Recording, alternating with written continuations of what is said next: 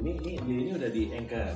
Udah, oh belum ini Ini mana ini? ini di di handphone biasa ngerekam biasa di handphone Oh, dari dari rekam di handphone. nanti di upload ke anchor iya dari anchor baru disatuin ada lagunya gitu. Oh ini ini ini biasa biasa voice di biasa aja. kayak kita mau meeting ya.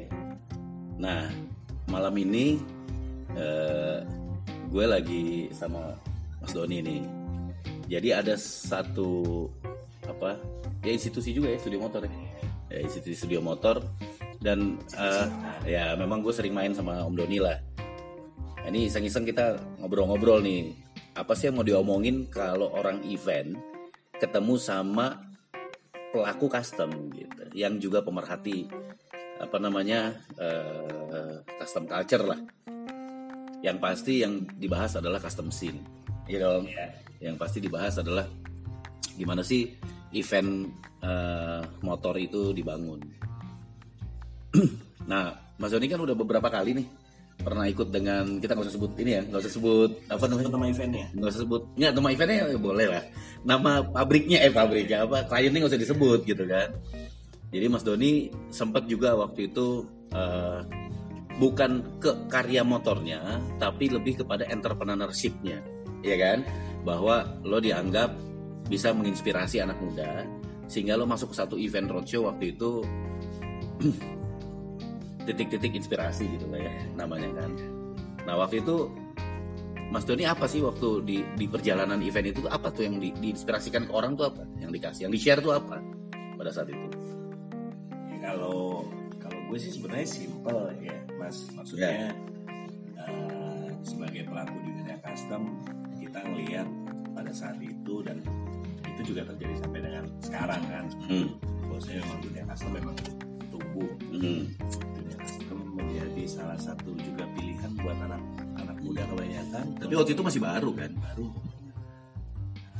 Jujur aja Hmm. perkembangan dunia custom itu memang boleh dikata kurang lebih sekitar 6 sampai 8 tahun belakangan Ya, ya. itu mulai Ya. di Indonesia. Walaupun dulu udah ada ya senior senior ya, Betul. cuma cuma belum ngepop lah gitu.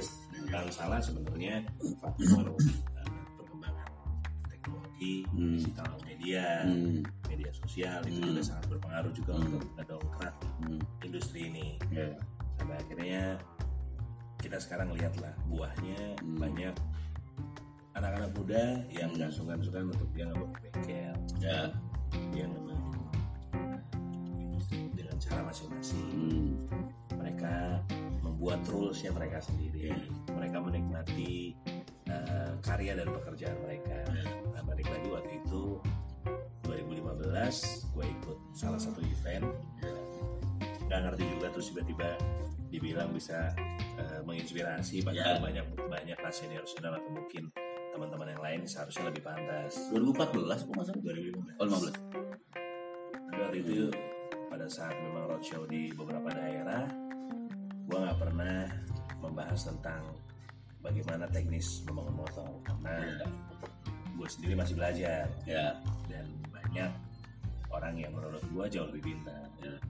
Tapi yang gue ceritakan adalah perjalanan dari mulai pada saat pertama kali ngebangun Hmm. bengkel. Itu usahanya ya, Iya, usahanya ya. Struggling, strugglingnya gitu. Iya, strugglingnya satu bangunnya terus bagaimana juga kita secara visual bisa nampilin karya kita Hmm. eh, dinikmati Ya. oleh orang akhirnya kita melihat media sosial jadi jadi salah satu magnet yang sangat kuat untuk bisa membuat industri ini jauh lebih berkembang Oke. Jadi me- media yang kelihatan memang pas untuk membangunkan dunia custom culture itu sosial media juga ya, sosial media ya. betul sempat juga mas Hmm. gua sempat bilang Hmm. ayo kalau lu udah ngebuat satu motor itu adalah karya lu buat karya lu tuh bisa dinikmatin orang dan orang belum tentu kan bisa melihat karya lu langsung Hmm. tapi ayo mulai bisa pelan-pelan kita bisa foto yang benar kita bisa upload di media sosial kita Artinya motret motor itu juga nggak bisa sembarangan ya.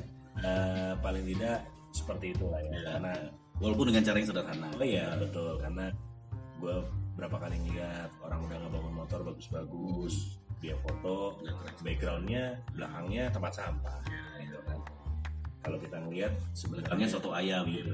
ayam ada Pecel lele. tegal gitu kan. Nah, kalau kita merujuk lagi industri ini kan sangat terinfluence dari luar kita nggak bisa mungkirin bahwasanya memang custom di Indonesia itu memang sangat terinfluence dari luar dan kita lihat mereka memang orang luar itu memang jago dalam mengemas brand mereka. Nah, mereka hasilkan sederhana tapi jadi wah karena mereka juga menampilkan visual yang bagus. Nah waktu itu itulah yang sempat yang sempat gua uh, share ke teman-teman. Ya, Itu kebanyakan anak muda ya. banyak waktu itu anak muda mas. Hmm. Range-nya kurang lebih sekitar 18 sampai 28 atau 30 tahun lah ya. Ya, di beberapa daerah yang notabene juga kadang-kadang mereka juga terkendala dengan alat, terkendala dengan sarana, ya tapi senang aja. Nah, sampai akhirnya ya waktu itu juga bareng-bareng sama Mas Santo kan kita mengcreate satu event. Nah yang uniknya tuh sebenarnya gini, eh, kayak ada kayak waktu itu tuh kayak ada linknya gitu, kayak ada rantainya. Jadi eh, sejak event yang titik-titik inspirasi itu sebenarnya kan di babak acara yang inspirasi itu kan bukan cuma motor kan, kalau nggak salah ada fotografer, ada arsitektural, Nah, ada waktu itu ada salah satu pelaku industri sepatu Nah. yang luar biasa. artinya bukan cuma motor kan. Ada pembalap, Hmm. ada sutradara. Oke. Nah, yang lucunya setelah event itu mas, Ya. terus tiba-tiba gue diundang Oke. untuk bisa bercerita bagaimana eh, sebuah brand masuk ke industri yang sebetulnya baru buat mereka. Ya, ya, Ya gue bercerita tentang benar-benar sebatas apa yang gue ketahui. ya. Sampai pada pada saat itu kelihatan dunia custom culture tuh untuk diangkat menjadi sebuah event yang hype tuh mungkin masih ada keraguan atau agak abu-abu juga ya sebenarnya ya ini bisa berhasil atau tidak gitu ini ini ini memang memang diinisiasi oleh sebuah brand di perusahaan yang besar. ya, ya finally dari ngobrol-ngobrol itu dan gue kan juga akhirnya ketemu Mas Santo kita brainstorming dan memang gue yakinin bahwa Ya. memang industri ini memang memang sesuatu yang seksi untuk bisa lu angkat. Ya. Dengan catatan eh, lu bisa kasih kemasan yang baik. Ya. Event bukan cuma sekedar event mas. Ya. buat gue ya sebagai pelaku kadang-kadang juga gue kan datang nih di, beberapa, di beberapa event. Hmm, banyak yang masih mas jujur. Ya. Event yang di gambar kemudian kelihatannya luar biasa begitu. Hmm. udah datang gue jadi biasa aja ya. Ya ya yang pasti ya kita kita cukup cukup eh, bangga lah ya waktu itu akhirnya event itu jadi salah satu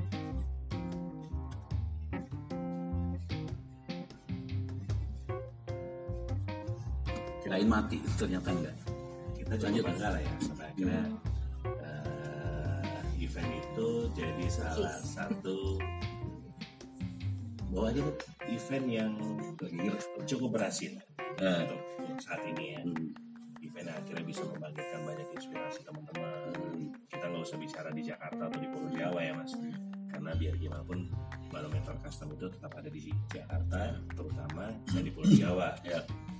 Tapi berkaitan sama yang tadi Mas Doni dari yang babak inspirasi itu kan ya gue cerita sedikit Ya. itunya ya. Ya. proses waktu kita awal itu seja- setelah itu ada proses-proses ya akhirnya gue juga kan eh, apa nama engage lah sama perusahaan besar itu Yes. kemudian eh, pada saat itu memang ada diskusi-diskusi yes ya kan ada diskusi-diskusi event apa sih untuk anak muda yang manly Ya. ya yang kelaki-lakian yang manly yang lagi hype Ya. gitu. nah pengennya ke otomotif motor ya nah pada saat itu yang dibahas adalah apakah misalnya yang eh, kalau digambarkan itu dipersonifikasikan apakah itu Harley Davidson gitu.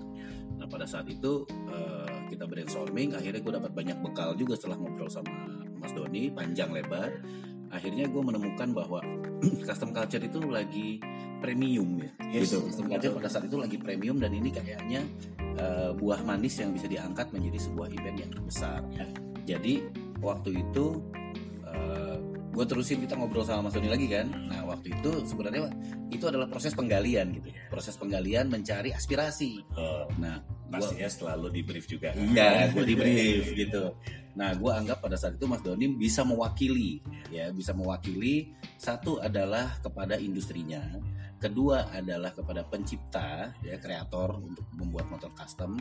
Keempat adalah memang pecinta gitu. Jadi lu juga menikmati gitu event itu. Jadi aspirasinya banyak yang gue dapat walaupun habis itu gue diskusi sama yang lain juga Iya, gitu untuk jadi masuk. Ya. jadi dari dari aspirasi yang muncul kemudian gue combine dengan pengalaman yang gue punya. Ya. pengalaman bagaimana sih bikin event yang bener gitu kan. Nah kebetulan gue punya pengalaman akhirnya kita jahit lah itu event Eh, bisa nggak sih ini menjadi satu sajian performance yang menarik sekali gitu yang menarik yang sangat seksi yang akhirnya orang ya alhamdulillah sekarang ternyata event itu masih berjalan dan semakin besar semakin besar gitu. Dan semakin banyak orang yang dilibatin. Ya, semakin semakin. Nah, Mas Doni, dengan akhirnya berkembang panjang ya kita kan prosesnya waktu di awal itu eh, sungguh menantang lah gitu ya.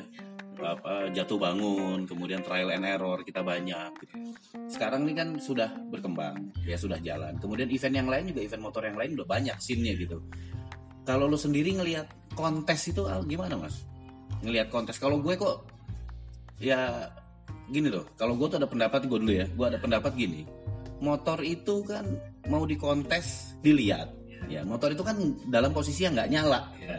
Ya ditaruh di panggung kecil kemudian disorot lampu orang menikmati oh ini tuh bentuknya oh dia terinspirasi dari anu anu anu gitu ya tapi motor ini melewati satu proses scrutineering Ya. di mana motor ini harus jalan bikin angka 8 ya terus di riding Naik jalan. Iya, like jalan, remnya harus nyala apa segala macam. Kok gue ngelihat ada sedikit ya, sedikit nggak banyak, ada sedikit kontradiktif gitu. Kalau motor ini untuk dipajang seperti manekin, kenapa harus diskrut gitu loh? Gue kadang-kadang ya terus diskrut, wah sennya nggak ada mas, wah eh, remnya nggak nyala, wah oh, cuma mau dipajang doang. kadang-kadang kadang-kadang jujur aja sih mas gua eh, ini kita bicara dari sisi yang paling jujur ya Ini pendapat pribadi ya. di masing-masing tiap-tiap orang punya pendapatnya masing-masing Ya, ya ya. Memang kadang-kadang eh, agak sulit untuk membuat sebuah motor Hmm, yang kita lihat indah semuanya ya, tapi eh, standar safety-nya juga rendah. tinggi. Oh tinggi, oke, itu memang agak sulit. Oke. karena karena memang pada saat memang orang datang ke sebuah kontes Hmm. motor Hmm, ya memang mereka berusaha untuk menampilkan motornya sebaik mungkin. Ya, semeriah mungkin Iya. motornya ya, sesangar mungkin dengan desain yang radikal Iya. yang mungkin timbul di eh, benak pertanyaan terutama orang awam eh, motor ini bisa jalan atau enggak ya hmm, motor ini dibuat eh, kalau dibawa di jalan ditangkap polisi nggak sih ya nah, oke. Nah ini sebenarnya eh, yang juga harus kita pikirin sama-sama. Gimana sebenarnya edukasi dari para pelaku custom, Iya. terutama mungkin dari orang yang sangat Jangan-jangan- sangat mengerti. Jangan-jangan kalau gue punya motor custom ya, gue juga harus mengcustom diri gue gitu. Menjadi lebih berani jalan tanpa STNK gitu. Pertanyaan yang paling sederhana itu kan sebenarnya yang kita sering lihat lah di Hmm. beberapa eh, grup grup di sosial media yang berhubungan dengan custom. Banyak pertanyaan orang awam kan pada saat ada sebuah karya tampil, Hmm. terus ini gan kalau dibawa di jalan gue ditangkap gak ya? Nah itu Iya. kan pertanyaan yang sebenarnya sepele tapi kadang-kadang tidak bisa terjawab. Iya, iya, iya, Karena iya.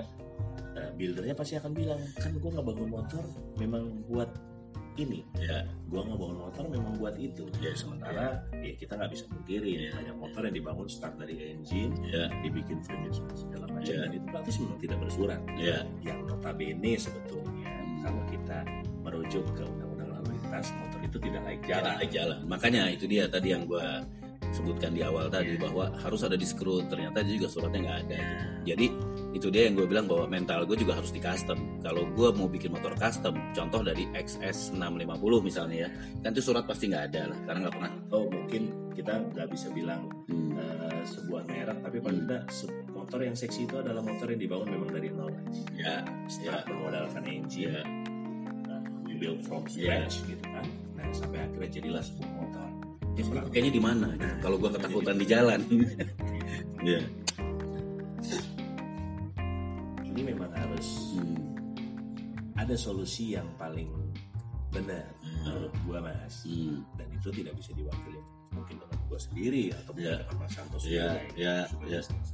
ya ya Tapi memang semua kita harus pikirin Ya. Oke, standar baku apa sih pada saat memang kontes itu digelar Ya. kan kelas-kelasnya kan sudah pasti ada Ya. nah standarnya itulah yang harus kita sepakatin sama-sama Ya. kadang-kadang jujur aja mas gue juga sedikit agak-agak Hmm. agak-agak kalau dibilang ilfil Hmm. iya setengah ilfil ya ya gue sering tuh terus tiba-tiba motor gue ikut kontes Hmm. pada saat skrut ya orang skrutnya nanya ya Mas Don lampu sennya di mana ya ya Mas Don gitu kan Hmm. naik. terus tiba-tiba yang menang motor yang nggak ada lampu sen juga gitu kan. itu berperkara sesuatu yang, yang, yang- itu itu kan sepele banget Iya. itu bukan blunder blundir kecil-kecilan blunder kecil-kecilan terus Ya. petugas kita bilang coba Hmm. tolong dinyalakan lampu depannya nyala lampu depannya coba dinyalakan lampu sennya gue Ya. gue bilang oh Ya. sorry nggak ada lampu sennya nih Hmm. kadang emang jujur aja kadang-kadang lu udah bangun motor bagus terus tiba-tiba ucuk-ucuk ada lampu sen gitu ya kan aneh kelihatannya Ya, agak ya aneh. Atau ya terus tiba-tiba ada kaca spion aja ya makanya kalau Hmm. lu lihat di Instagramnya Studio Motor Hmm. yang Studio Motor Hmm. bukan promosi nih ya ya ya ya Eh, promosi juga nggak apa-apa mas kadang-kadang gue memang pada saat foto Ya. gue sebel mas ada Ya. kaca spion ya karena memang itu jadi salah satu ganggu ya estetika iya Eh, tapi kan jadi pada dan motor sudah dirubah juga bentuknya Iya, juga betul. Tapi pada saat gue serah terima gue pasangin mas. ya ya Tapi kan itu jadi lucu pada saat terus tiba-tiba pada saat gue ikut kontes, Iya. gue bawa motor gue, langsung skrut segala macam. Gue memang ngebangun motor ini memang benar-benar bukan untuk di jalan, gitu Hmm. kan. Kontes. ya ya ya ya Terus tiba-tiba pada saat gue skrut, Hmm. Gue ditanya, Hmm. coba dinyalakan lampu depannya. Ceng, nyala dong mas. Ya. Terus remnya, oke rem masih aktif lah. Ya. Nggak mungkin kita bikin terus tiba-tiba Remnya. nggak ada remnya. Coba lampu sennya, gue bingung tuh. lampu sen. Gue cuma bilang gini, sorry mas, lampu sennya nggak ada. Oh ya udah, jalan start. Terus tiba-tiba yang menang juara satu Ya. atau best of the bestnya atau apa pun lah orang bilang the king lah. Ya. Nggak ada loh lampu sennya. Buat gue sebenarnya eh, kalau kita balik Ya. kita kita pisahin dulu mas ya antara standar berlalu lintas dengan eh, sebuah event. ya Mas secara Mas Santo juga orang Iya, event. iya. Nah standar standar itulah yang sebetulnya harus kita tahu. Ya. Kalau kalau gue kalau sedikit komentar antara custom culture terus scene motor yang notabene adalah event, gue tuh adalah orang yang selalu bikin event itu harus ada pondasi safety-nya, mas. Event tuh harus safety. Iya. Contoh kita harus punya fasilitas ambulans, kita harus punya fasilitas pemadam kebakaran, kita harus tahu pintu masuk dan pintu keluar, kita harus tahu kontak ke, ke- ke petugas keamanan, kita harus bisa mengantisipasi masa penuhnya di mana, ramainya di mana, di mana titik Ya, ya, ah, ya. titik yang akan. Jadi event itu sudah safety, sudah dipikirkan safety-nya. Gitu. Nah, kemudian digabung dengan sebuah event scene custom yang eh, media utamanya adalah motor, di mana motor itu kadang nggak safety. Contoh ya, misalnya gini, ada ratusan motor dijejerin di depan panggung atau di sampingnya stage gitu ya dengan tenda, itu ada isi bensinnya semua tuh, Ya. tankinya. Wah itu kan tidak safety sama sekali berbahaya gitu di mana di situ juga melintas kabel lighting, kabel lampu yang mungkin saja nggak kelakban apa segala macam gitu. Nah itu yang kemarin terus terang eh, menjadi satu titik poin yang sangat kita jaga di mana panitia akhirnya mondar mandir untuk menjaga itu. Sampai pernah kan waktu itu ada kejadian yang motor di display panggungnya agak goyang terus motornya jatuh, ya tankinya lepas gitu terus bensinnya berceceran ke mana-mana. Wah itu luar biasa. Nah, sehingga gue cerewet gitu loh. Gue cerewet dengan motor ini gitu, dengan safety-nya motor ini. Apakah bensinnya kita kuras dulu apa segala macam. Tapi kan itu butuh waktu yang panjang jadinya mendisplay motor itu gitu.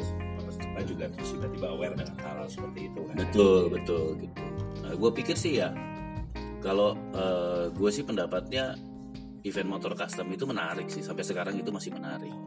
Masih menarik. Eh, buat gue sekarang orang ngebangun motor itu bukan sebagai sarana untuk eh, transportasi mereka mas Ya. dari titik A ke titik B Tapi udah jadi Wah ini ber- ini ini berdasarkan eh, apa namanya berdasarkan lo clustering customernya studio motor ya. ya. Jadi banyak orang yang bikin motor bukan untuk dipakai harian, tapi lebih untuk dinikmati Ya. sekali-sekali lah ya, gitu. ya. mereka juga pengen bisa bergaul di dunia yang baru segala macam gitu kan sampai akhirnya mereka tertarik untuk eh, ngebangun sebuah motor dan memang terbukti kan mas Ya. industri- Tapi nggak semua orang ngebangun untuk diikutkan di dalam sebuah kontes. ya. iya eh, hampir sih sebenarnya sekarang orang juga ngomong motor juga eh, apa awarenessnya sudah mulai berubah jadi mereka memang menikmati motornya Ya, ya, itulah yang yang selama ini yang memang sudah kita lakuin ya, kan. ya. makanya aja mas kalau Hmm. bicara balik lagi kalau dari sisi event safety itu harus ada Ya. di sisi custom motor juga gue juga kadang-kadang sampai sekarang juga yang selalu eh, bertanya-tanya mas Ya. Nah, ya ya studio motor belum ada apa-apanya lah Hmm. maksudnya kita juga masih proses terus Hmm. belajar Hmm. learning by doing Hmm. Tapi gue jujur selalu bertanya pada saat ada orang yang berani ngebangun motor tanpa Hmm. rem depan Oke, Wah, itu, oke. dan itu jadi tren untuk saat Iya, ini iya, orang bilang hubless iya, iya. iya. hubless brake Itu motor jenis apa itu mas? Biasanya? eh, chopper Chopper, oke. itu gue yang sampai sekarang selalu orang berani ya Hmm. untuk bawa Hmm. motor bagus Iya, kalau iya. bicara safety kan itu Oh, sebenarnya jauh. sudah jauh, Jauh. dari Jauh. dari dari nilai Iya. safety-nya Iya. gitu. tapi kan memang akhirnya jadi jadi jadi bias jadi bias Hmm. bias pada saat terus motor itu dibawa Hmm. ke kontes Hmm. apalagi kontes itu menerapkan standar scrut yang tinggi Iya. gitu kan nah itu kan berarti kan memang harus menguji bahwa saya motor itu satu layak jalan Iya. motor itu safety Iya. segala macam Iya. Notabene sebenarnya memang motor-motor dengan dengan dengan Hmm. yang bilang Iya. terus harus Iya, iya. Oh, itu susah tuh mas Iya, iya, kalau iya, itu kan masuk iya. tapi lagi nah tadi gue bilang Iya. eh,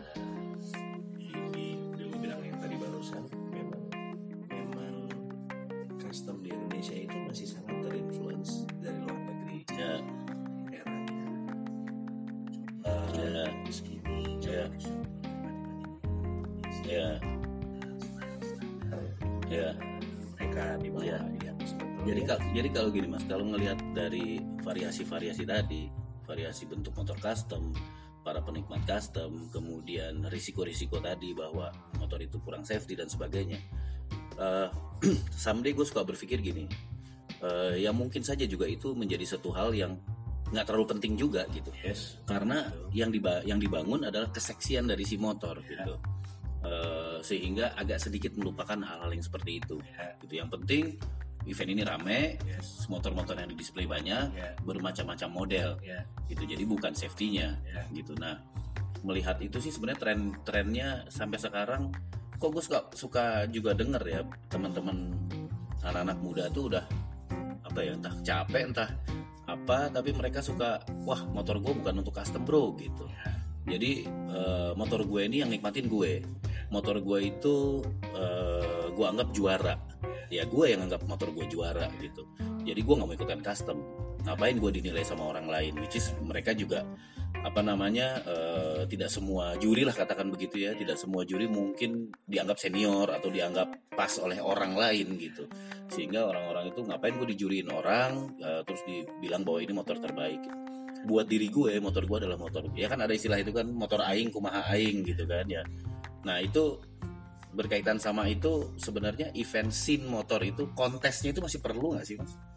Masih masih masih ya masih menarik nggak sih kontesnya itu? Eh, kontes masih tetap jadi hal yang menarik. Iya. karena di ajang kontes itu kadang-kadang memang kita apa pun itu dibilang semua pelaku industri custom Nah, workshop Ya. Ya nah, sudah Ya. sudah besar atau mungkin namanya sudah artinya itu aj- artinya itu jadi ajang promosi lah ya tetap pakai ke situ ya Nah, hmm, Pride itu memang diciptakan memang Lewat- tercipta lewat kontes. tercipta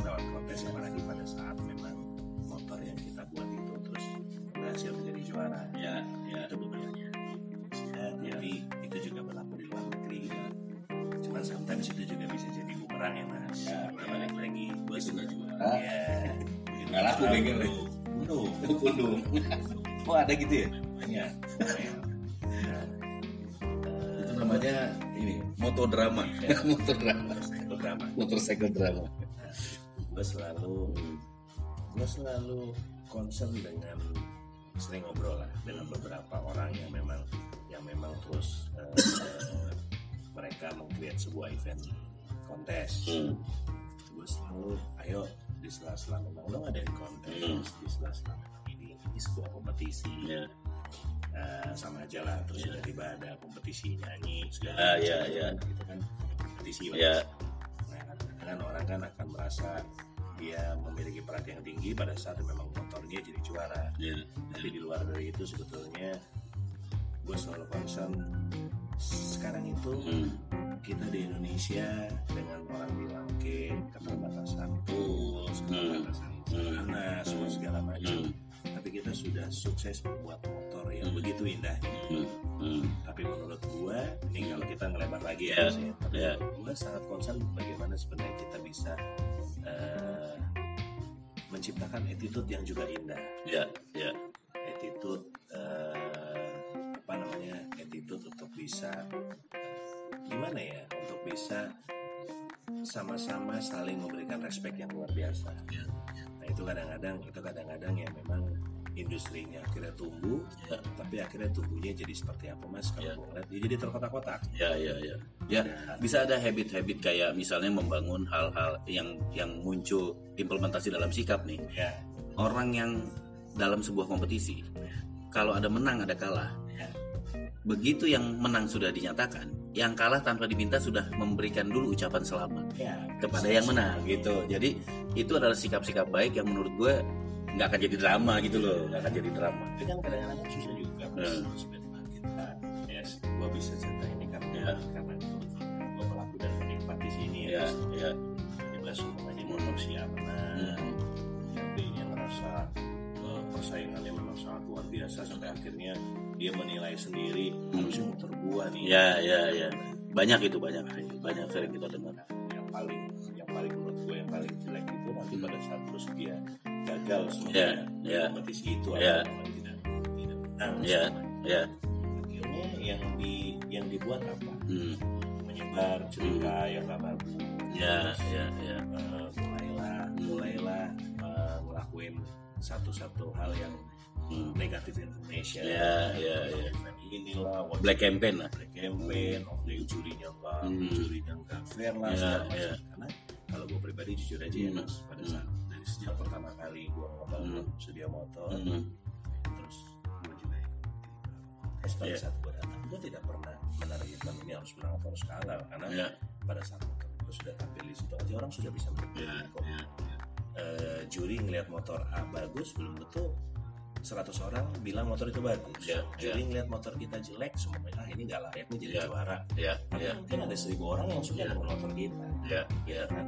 Ya. Jadi eh, buat gua balik lagi sebenarnya. juara bukan ukuran Iya. bukan ukuran bahwa kita bisa sukses atau tidak artinya eh, sebuah ajang kontes itu baik tapi bukan jalan satu-satunya Betul. Artinya orang itu bisa sukses bukan hanya dari kontes, ya kan? Tapi dia bisa nge-build sendiri dengan cara sendiri. Syukur-syukur dia punya ilmu marketing sendiri, ya kan? Jadi itu bisa eh, tidak harus dalam sebuah kontes, gitu ya. Nah, karena sejujurnya gue Ya. fair aja mas. Hmm, Eh, beberapa kali terus motor yang kita bangun menang Ya. jadi juara satu. hmm, Jadi base Ya. macam. ya, sejujurnya tidak ada impact yang signifikan tuh. Terus tiba-tiba akhirnya order order Lonjak. lonjak. Karena apa sebenarnya kan pada saat kita membangun brand ya kita sendiri lah yang Iya, membangun brand iya, itu dengan iya. cara kita ya, ya, Kita absen di di di dunia percustoman atau di dunia perkontesan pun juga tidak akhirnya tidak membuat gue tidak ada kerjaan sama sekali Iya. gitu kan. Satu contoh gini mas, satu satu contoh nih mas. Eh, mungkin saja waktu itu Mas Doni mengalami sebuah kemenangan, ya kan? Eh, kalau Do- Mas Doni menang, berarti orang yang ada di venue acara itu, contoh lah, mi- eh, contoh misalnya di venue itu ada 500 penonton. Ya. 500 penonton itu tahu bahwa Mas Doni menang. Ya. Nah, tapi bagaimana dengan orang si Indonesia ini gitu? Ya. Apakah si penyelenggara event melakukan sesuatu sehingga Mas Doni sebagai pemenang itu dimunculkan profilingnya atau dimunculkan profil bengkelnya atau dimunculkan bagaimana sih Mas Doni bisa bikin motor kayak gini dengan satu strategi amplifikasi sosial media misalnya atau di YouTube misalnya. Jadi kalau buat gue itu lebih promo promosi gitu loh. Itu lebih keren sehingga tapi kalau cuma inilah dia motor pemenang.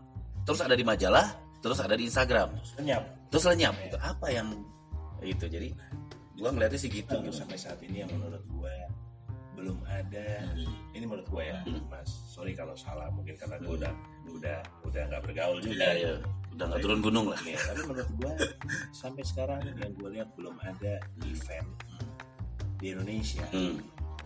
yang berhubungan dengan kontes-kontesan motor Iya. atau kompetisi Iya. motor custom Ya, setelah muncul pemenangnya ya. terus mereka apa? Melakukan ekspos yang luar biasa Iya. itu menurut gue yang Iya. sampai sekarang belum ada Artinya karir setelah dia menang itu ya bisa jadi dilupakan gitu kan. Ya, dia- Dia dapat hadiah oke lah ya. Dapat hadiah, tapi se- se- sebenarnya kiat-kiat promosinya akhirnya dari dirinya dia sendiri juga kan. Ya. Memposting dia dapat piala, Ya. memposting dia jalan-jalan hadiah ke luar negeri misalnya. Tapi tidak ada dari si penyelenggara berinisiatif untuk membangun katakanlah karirnya gitu betul. seperti apa peny- penyalurannya Iya.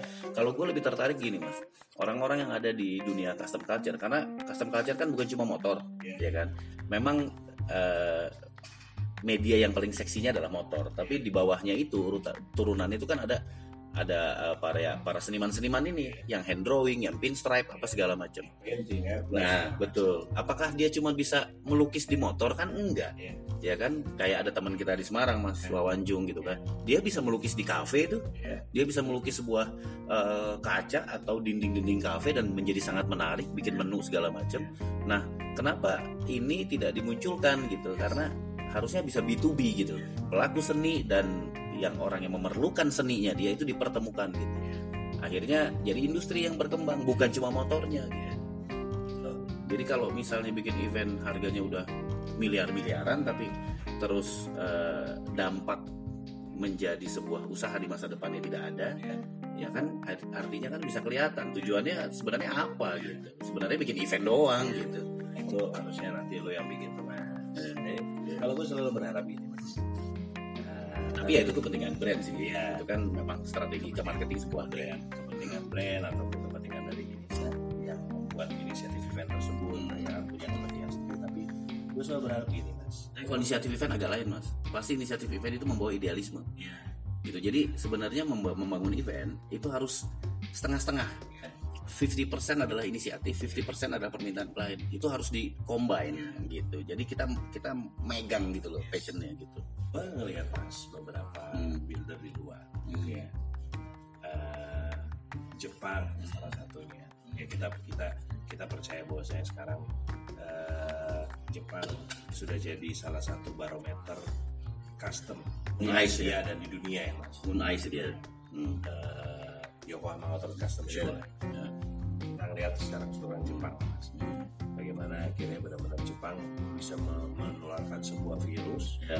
yang juga akhirnya juga banyak sekarang diadopsi oleh builder-builder sekarang ya kita nggak bisa menarik banyak motor yang keluar memang itu Jepang banget stylenya gua sempat 2015 waktu itu ke Jepang gua sudah lihat mas Eh. yang model segini coba stangnya model kayak yang sekarang yang cara bawanya kayak tukang beca gitu bawa Kan nggak ikut ke Jepang. Oh itu yang tahun kemarin ya. Iya.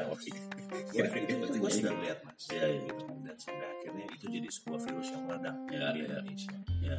orang sekarang berbondong-bondong bikin chopper Iya. pada saat orang jadi bikin chopper jadi keren Iya. gitu kan Eh,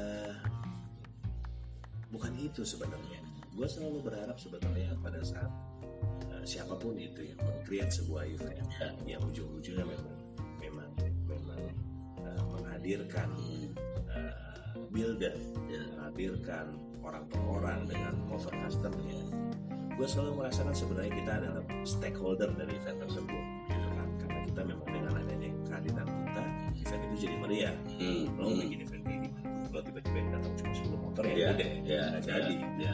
tapi dengan dengan adanya memang benar-benar niat kita kita ngomong motor Ya. sampai lembur Ya, ya. itu udah pernah gue alami semua mas Tapi akhirnya sekarang ya gue nah udahlah Ya. gue gini-gini aja gue lebih senang gitu Ya, kan ya, ya. kita mau sampai lembur-lembur Ya. segala macam belum kita bawa motornya Ya. itu kan kos semua mas Ya, ya. dan dan ya, ya kita nggak pernah kita nggak bisa nafikan itu kan. Ya hadiah dari sebuah kontes ya kalau dihitung-hitung ya memang biasa aja. biasa aja. Tapi sebenarnya kan yang itu yang gue harapin adalah siapa pun yang menyelenggarakan event siapa pun yang bisa meng-create event ya mas. Pada saat setelah selesai event itu Hmm. mereka bisa ngelakuin eh, apa ya?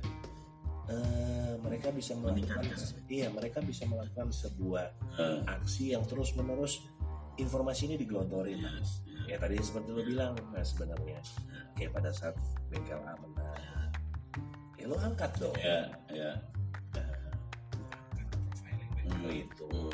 karena ya kue ini Ya. bukan cuma dinikmatin sama Ya. orang yang sudah bergelut di, Ya. di di industri ini mas tapi ternyata di luar sana banyak orang-orang yang benar-benar praktis awam Ya. dan mereka tertarik Ya. gitu kan ya profilingnya harus Ya. Ya. Nah, penyelenggara event juga punya satu komitmen pada saat lo Ya. sudah sudah stated bahwasannya gue menyelenggarakan event ini gue punya satu niat baik untuk memajukan industri custom di Indonesia Ya. nah, tapi bukan cuma pada saat event Ya. itu berjalan aja mas Ya. setelah event itu Niat tadi sih sebenarnya baseline menurut Iya, gue. Itu itu baseline. dasar. Itu dasar. Tanpa itu sebenarnya event itu menjadi pop culture. Yes, gitu. betul. Jadi bukan bukan tidak mendalam lah ya, Yes. tidak mendalam. kita melihat lah gitu kan bagaimana builder di Jepang Nah. ya mungkin banyak orang tahu lah Hmm. JC pada saat mereka menelurkan sebuah karya Hmm. mereka ikut dalam satu ajang uh, Hmm. kontes Hmm. gitu kan yang berhubungan dengan dunia Hmm. Hmm. memang betul-betul mereka memang memang memang terkreat akhirnya Hmm. menjadi sebuah sosok Nah, idola baru mas ya. idola baru. karena memang motornya memang benar-benar dipublikasikan dengan sangat luar Hmm. biasa bukan cuma cuma di Jepang ya mas Ya. tapi di seluruh dunia Hmm. segala macam itu kan juga terjadi semua di beberapa negara yang lain tapi kan berarti kalau kita menurut gua Hmm. di Indonesia satu dua memang ada Ya. pemenangnya di bawah Ya, ya. motornya Hmm. dibawa Hmm. ke ke, ke luar negeri internasional lah. cuma yang jadi pertanyaan satu kan Hmm. pada saat emang motor kita dibawa ke ajang sana ke Ah. ajang internasional apakah itu bisa terus menggrab market internasional ya enggak juga ya. finally finally ya sorry kalau gua salah sekali lagi mas. Eh, sangat kecil sekali ya mas Ya, ya. gua nggak bisa bilang itu nggak ada Kecuali memang ada program tertentu Iya. yang dibuat ya untuk mengamplifikasi bahwa lo menang juga di luar negeri dan diminati juga di luar negeri gitu itu yang harus dimunculkan hati terus Ya. Bisa bisa lu banyak orang dari luar negeri yang terus tiba-tiba ngebawa motor di Ya. tempat lu Ya. buat gua kalau itu terjadi itu sangat luar biasa ya, Ya, ya. berarti memang karya kita ada yang yang apa garage builder garage itu custom garage yang di Kemang itu kan salah satu dia dapat pesanan dari luar negeri juga tuh ya betul tapi kan maksudnya kan tapi tidak dalam kontes ya tapi maksudnya kan daya serapnya juga masih belum Ya, luar biasa ya. kan nah itulah yang kita pikirin sama-sama Ya. bagaimana karya kita terus akhirnya memang benar-benar bisa diserap oleh mereka tapi kan balik lagi mas itu tidak gampang Ya. karena kalau kita tahu eh, di luar negeri itu kan standarnya memang sudah sangat tinggi mas Hmm. bukan standar pekerjaan ya, Iya. tapi standar yang dikeluarkan oleh pemerintahnya menyangkut Hmm. masalah safety Hmm. Hmm. nah atau mereka Hmm. itulah yang harus jadi PR kita bersama Ya, menurut ya, gua. ya, jadi ya. akan sangat appreciate pada saat memang penyelenggara event, Hmm. kreator event Ya. yang berhubungan sama dunia custom memang Ya. sih pada saat memang event Ya. yang betul-betul memang akhirnya punya impact yang sangat luar biasa Ya. bagaimana akhirnya setelah event tersebut Hmm. entah motor yang juara Hmm. atau mungkin seluruh pesertanya mereka benar-benar bisa publikasikan dengan baik Ya, mereka bisa munculkan profilingnya Oke. keluar dari builder builder itu tidak bekerja sendiri mas Ya, ya. builder itu pasti punya beberapa partner Ya. yang memang Ya.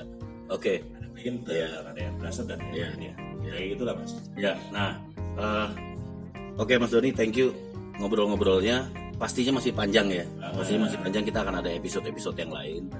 Eh, buat saya event custom kontes ya atau motor motorcycle custom kontes itu selalu menarik ya.